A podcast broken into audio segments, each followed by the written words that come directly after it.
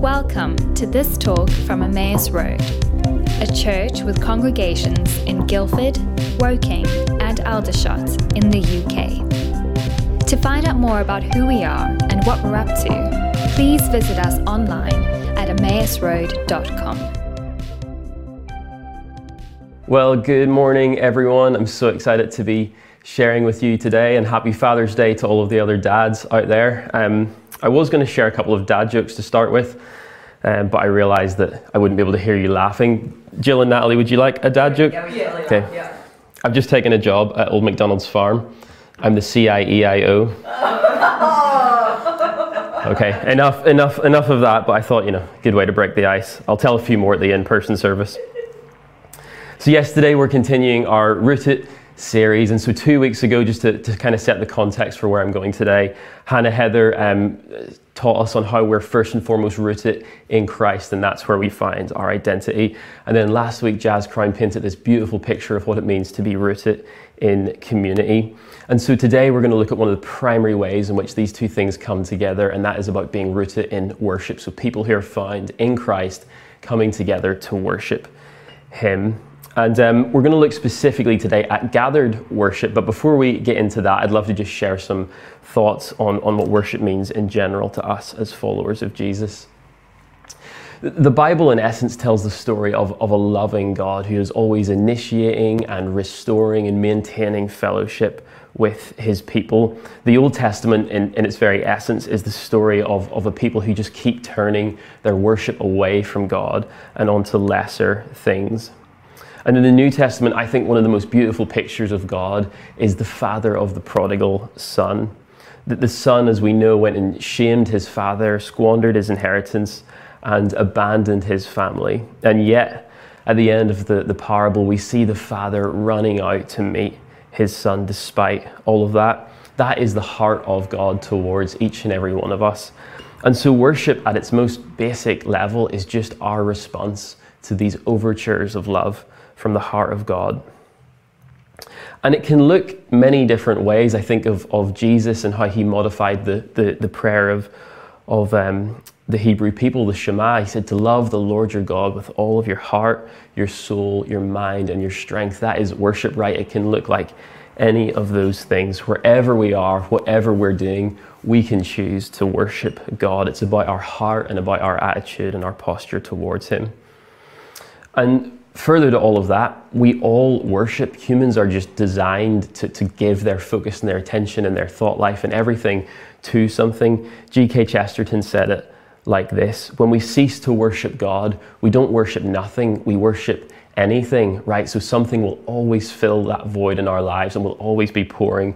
Our worship, which might look like our money or our time or our affection, will always turn it towards something and as again we know as followers of Jesus, there is always a battle going on over our worship and where we, we give it to. The, the, the people in the Old Testament, the Hebrews, they, they built a, a, literal golden calf and, and just turned away from God and worshiped this golden calf.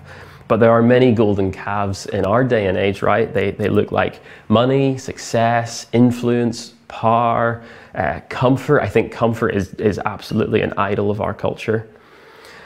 But the trouble is, when we worship these things, they always lead us to a bad place, right?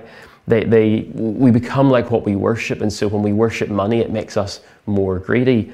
Um, these other things, they lead us to anxiety, they lead us to a place of conflict with other people, often. But it's different when we turn our worship to God. Now, some people don't like that, that there's this sense that God made us to worship Him. They, they make it seem like God is narcissistic somehow, but the trouble there is that we're projecting onto God a human image. We, we think He's like us, but just somehow bigger or, or greater in some way. But God is totally different to us. He's so other. And the Bible teaches us that God is good. He is full of light and life, and in Him there is no darkness at all. And so when we turn our worship towards God, we find that we get filled up with peace and love and life and joy and healing and all of the things that each of us desires so much. And so God doesn't need us to worship Him because of some lack on His part. He, we worship Him, we choose to worship Him because that's how we, we're brought into a place of wholeness and fellowship with God and with other people. It brings about our restoration as humans. And so that's just some thoughts about worship, kind of in the grand scheme of, of what it means to be a Christian. And I'd love today to just look really precisely a bit about gathered worship. And although, as we said earlier, it can take many forms, our worship, there is obviously a special place in Christianity for the use of music and singing. We know this um, not just from our own experience, but from uh, church tradition. Look throughout history at Christians always gathering together. Just to pick out a few examples, um, Augustine in the fourth and fifth century wrote about the personal faith building and emotional experience of singing hymns and psalms. And Martin Luther in the 16th century praised the power of music to deepen our theological understanding. We are part of a rich history in the church of using music and singing to deepen our faith and our worship to God. And then looking at scripture, we, we see that it's also full of encouragement to sing and use instruments for worship. 41 of our 150 Psalms specifically instruct us to sing to God, sing to the Lord. Here is one of my personal favorites, which is um, Psalm 92, called A Song for the Sabbath. It is good to give thanks to the Lord, to sing praises to your name, O Most High, to declare your steadfast love in the morning and your faithfulness by night, to the music of the lute and the harp to the melody of the lyre. For you, O Lord, have made me glad by your work. At the works of your hands I sing for joy. What a beautiful picture of worship. I particularly like that one because it only mentions stringed instruments, which, as we all know, are the best kind. Music is, is a powerful gift, and I don't want to talk about music all day, which, trust me, I, I could talk about music all day. But we, you know, music moves us in such a profound way. Again, even in the Bible, we think of King David. Long before he was a mighty warrior and a king, he was skilled at playing the harp. We read, and when Saul was tormented, they, they brought David before him, and as he played the harp, it soothed Saul's soul. Now, music can take many forms, and again, I, I, don't want to talk about the form of worship today. That the form really means how we do it, so the mechanics and the, what it looks like and sounds like. Um, and that's something I spend a, a, huge amount of my time as a worship pastor thinking about. The form is really important. You know, what exact songs we sing, what kind of instruments we use, how long we worship for in a service. Um, but that stuff, whilst important, is peripheral to the song that's going on in our hearts. And so, whether it's one person on a guitar leading their collective, or you walk into an auditorium with 10,000 people, which seems like a distant memory right now, it doesn't really matter the form that's going on. It's about the, the, the song that's going on in each of our hearts as we come together to worship. There's, there's a joke among worship pastors that you, you may have thought that a Sunday service has gone well and worship touched people and, and, and you feel, you know, yeah, excited, excited about next Sunday already. But then you get an email from one person saying, it was okay, but there were just too many old songs. Could we do some like newer songs? And then that's followed by an email where someone says, Can we do some more hymns and some more just classic songs? There's too many new songs. And the next person it's too quiet and too loud. And you get the idea. It goes on like that. And it's important that we all, we're totally entitled to have opinions about how we think the music should be. And I, I love hearing from people. But the point is that it's about what's going on in our hearts, and the form is peripheral to, to that. And so, yeah, as I said, regardless of the format, we believe that when a group of people gather together, no matter how small or large or how it looks or sounds, if they come with holy expectancy to worship God, we believe that something can happen there that would never happen when we're by ourselves. We're joining in with this song of praise that has been going on for all of eternity and will continue for all of eternity. Just look at the last page of your Bible in Revelation 22 and the, the image of us singing to Jesus forever. In singing together, the presence of God meets us, enfolds us, it nourishes our souls, and it speaks the glad, unutterable comfort to us. And it awakens depths in us that had before been slumbering. This is something at Emmaus we spend a huge amount of time doing. If you come to one of our gatherings, we might spend anywhere between a third and half of our time worshiping and singing together. As a charismatic church, we're passionate about worshiping God in this way. And, and, any of you who have, have been in a church service before, anywhere, you know that congregational singing is an immersive experience. It's a uniquely meaningful part of a church gathering because it engages our heart, our head, and our hands all at the same time. We bring all of who we are and we join with our community and we worship God together. What a beautiful thing to do.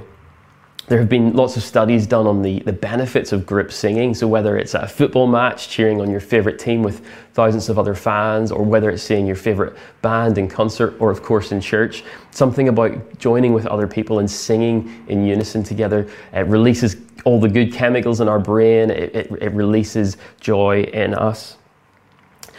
Now, you might be wondering why I'm talking so much about singing together when, of course, right now it's something that we cannot do and something we haven't been able to do for, I think, about 15 months now. And I know along all of the other distresses and heartaches that the pandemic has caused, um, not being able to gather together and worship as a church has been really painful for a lot of you. And I know it certainly has for me. And it's okay to acknowledge that there's grief in that. We've missed a lot of opportunities to worship together. And so today I just want to say, I, I hear the grief in that. And I am uh, so excited about the day when we can join our voices together again.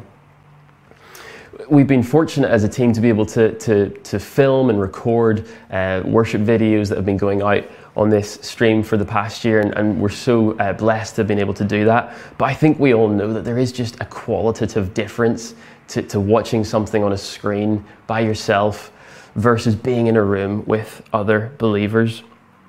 Dietrich Bonhoeffer described the physical presence of other Christians as a source of incomparable joy and strength to the believer. The very fact of being in a room with other Christians is a gift from God in itself. There is the clear physical reason for this. We're, we're designed to be social creatures and interact with one another in three dimensions. And as much as FaceTiming and Zoom and all the kind of video call stuff has been a real lifeline for all of us in the past year, we just know that it's different to being with people in person. I think of my two young kids and all the, the conversations and chats they've had on FaceTime with their grandparents, both in Ireland and Canada, and, and, we're so thankful for that. But I yearn for the day when they can sit on their lap and read a story or play in the garden together and just do those things in person together. And aside from this physical reason of being together, I believe that when Christians gather together, there also comes about this unity of spirit. Paul takes it for granted that believers would be together and worship. Um, we read his encouragement in Colossians Let the word of Christ dwell in you richly, teaching and admonishing one another in all wisdom, singing psalms and hymns and spiritual songs with thankfulness in your hearts to God. And so now that we've talked a little bit about gathered worship and the importance of that, I want to look at three reasons, and there are many more, but three reasons that I think are particularly pertinent right now as to why we need to start gathering for worship again. The first is unity. The world is so divided. Um, you know, just look anywhere right now and you'll see the division in the world. And sadly, this is the case in much of the church too. Jesus prayed, and we read about it in John 17, that the church would be one, that it would be united, and that through this, God would know, or that the world would know God.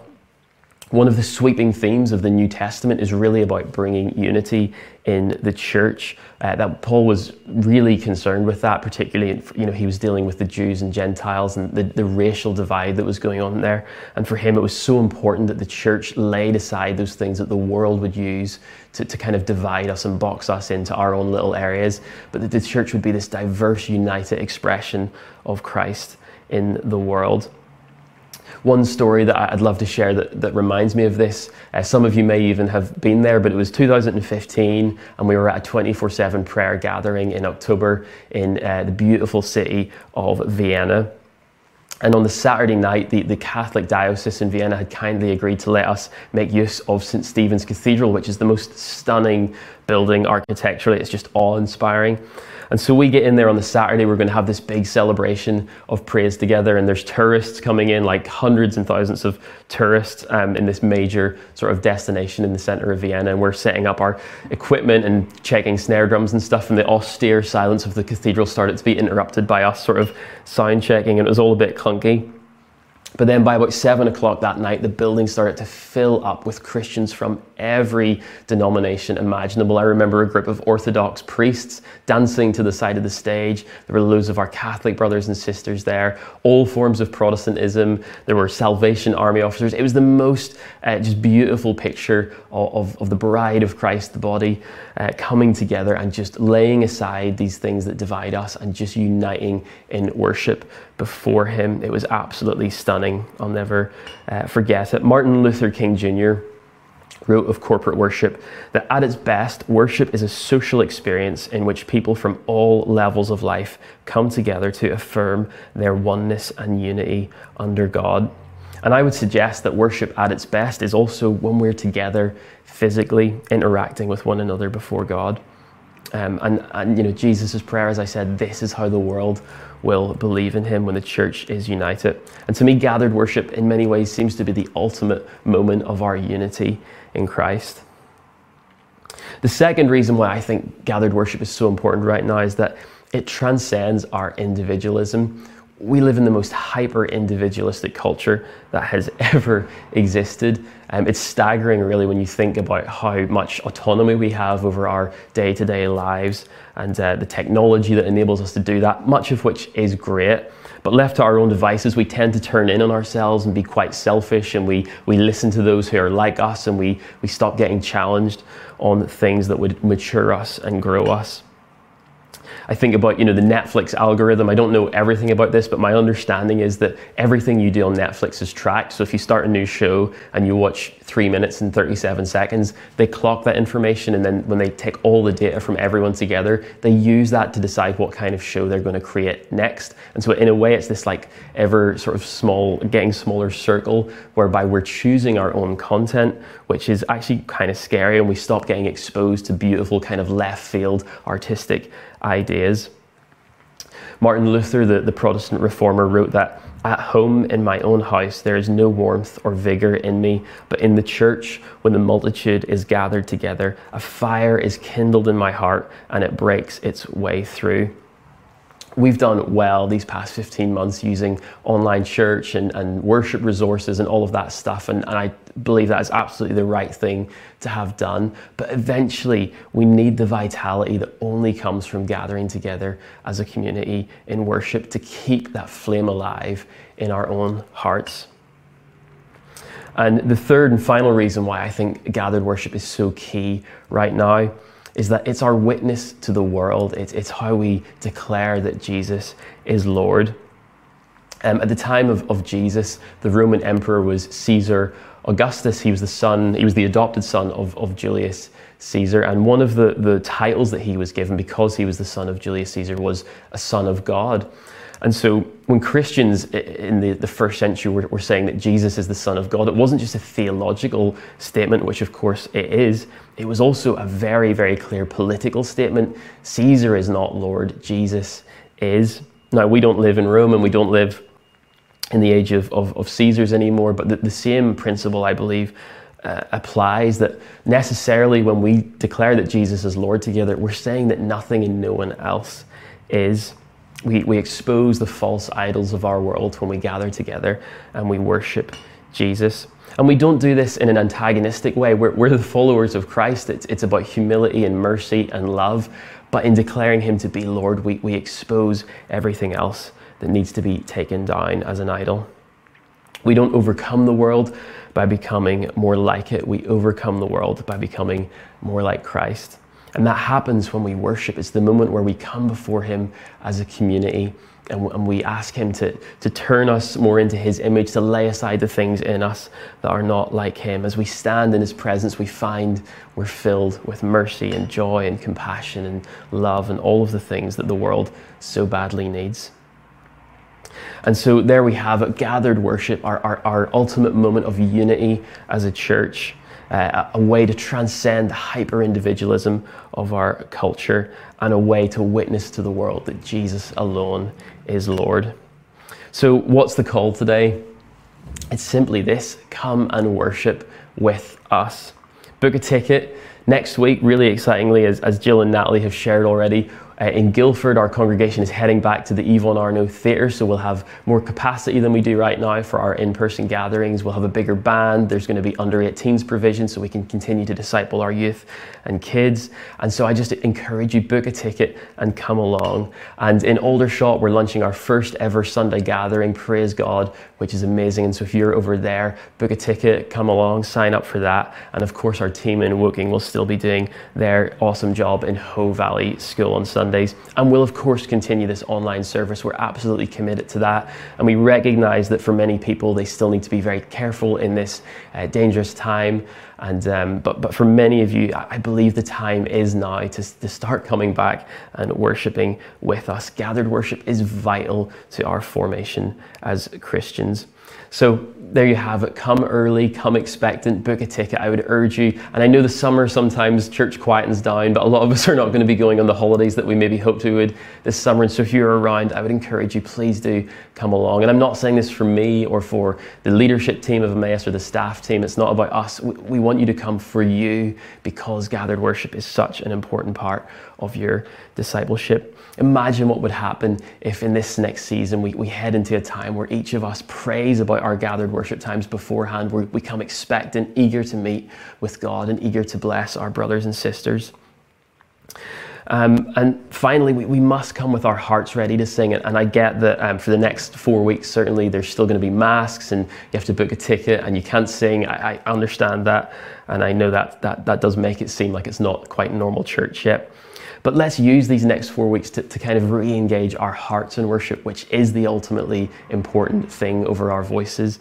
Um, so just, you know, come along and, and if, if it's something you've let fall by the wayside, I just urge you to, to start kindling that fire of worship in your heart again. And, and the Sunday will come soon when we will be able to join our voices together once again. So I'm just going to pray for us now, and then we're going to have some questions come up just to help you reflect on the message today. Lord, we thank you first and foremost for you, for, for the gift of your presence with each of us, not only as individuals, but as a community. We thank you, Lord, that you have designed us to, to need one another and to need uh, physical presence, and that that alone is a gift from you. And we pray, Lord, in, in this next month, you would help us to start rekindling that fire in our hearts um, for gathered worship. We pray that we would learn to sing your song in this new season. And, and, we thank you, Lord. We picture that day when we can join our voices once again in worship. And uh, we pray that you would let it be so, Lord. In your name, amen.